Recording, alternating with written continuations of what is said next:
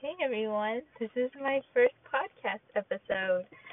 Um, yeah, I decided to start this podcast um, to, well, I'm trying it out just to see if um, it'll be useful to anyone. Um, so I thought I'd just like share little snippets of how my day is going. And so right now, I am sitting in a garage in downtown San Jose waiting for a meeting to start. I have like half an hour basically, and it's really hot in this car. Um, so yeah, the meeting is at Skype Studios. I think that's the name. It's basically a, a recording studio um, that I found through Instagram, and um, I don't know. Uh, I looked at more information on their profile, and I was like, whoa, so cool! Like they create music for artists in San Jose and and the area, and so I don't know. I've been feeling like really drawn to music lately. Um, I don't know. It's just something that I feel like in my bones, in my soul. You know, sometimes when music just gets to you, and especially when I'm at the gym on the treadmill listening to music, you know, I get so into it. Well, especially like top 40 songs. Like, well, there's certain songs, but like, you know, The Weeknd, Selena Gomez, those types of songs.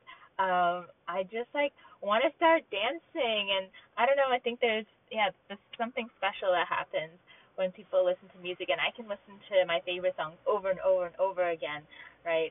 And it's and the song itself is only like several minutes long. And so, anyways, that was that was a long tangent. Basically, what I'm saying is, there's a part of me that's like super curious about music, and you know, in writing like my children's book, I have drafts of like other books, and I'll just write little snippets down, and sometimes it'll kind of be like in poem format, where it's just like random phrases that aren't full sentences, and I you know, like poetry.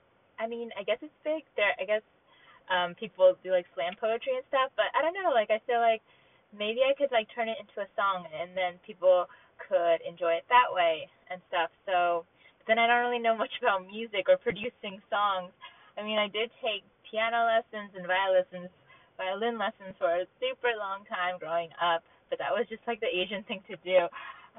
I didn't really think much of it. Um, and yeah, so I guess meeting with these people to just see like, you know, can I take some lessons with them or what? Um, I don't really know what's gonna come out of it. They suggested like for me to get some software and stuff.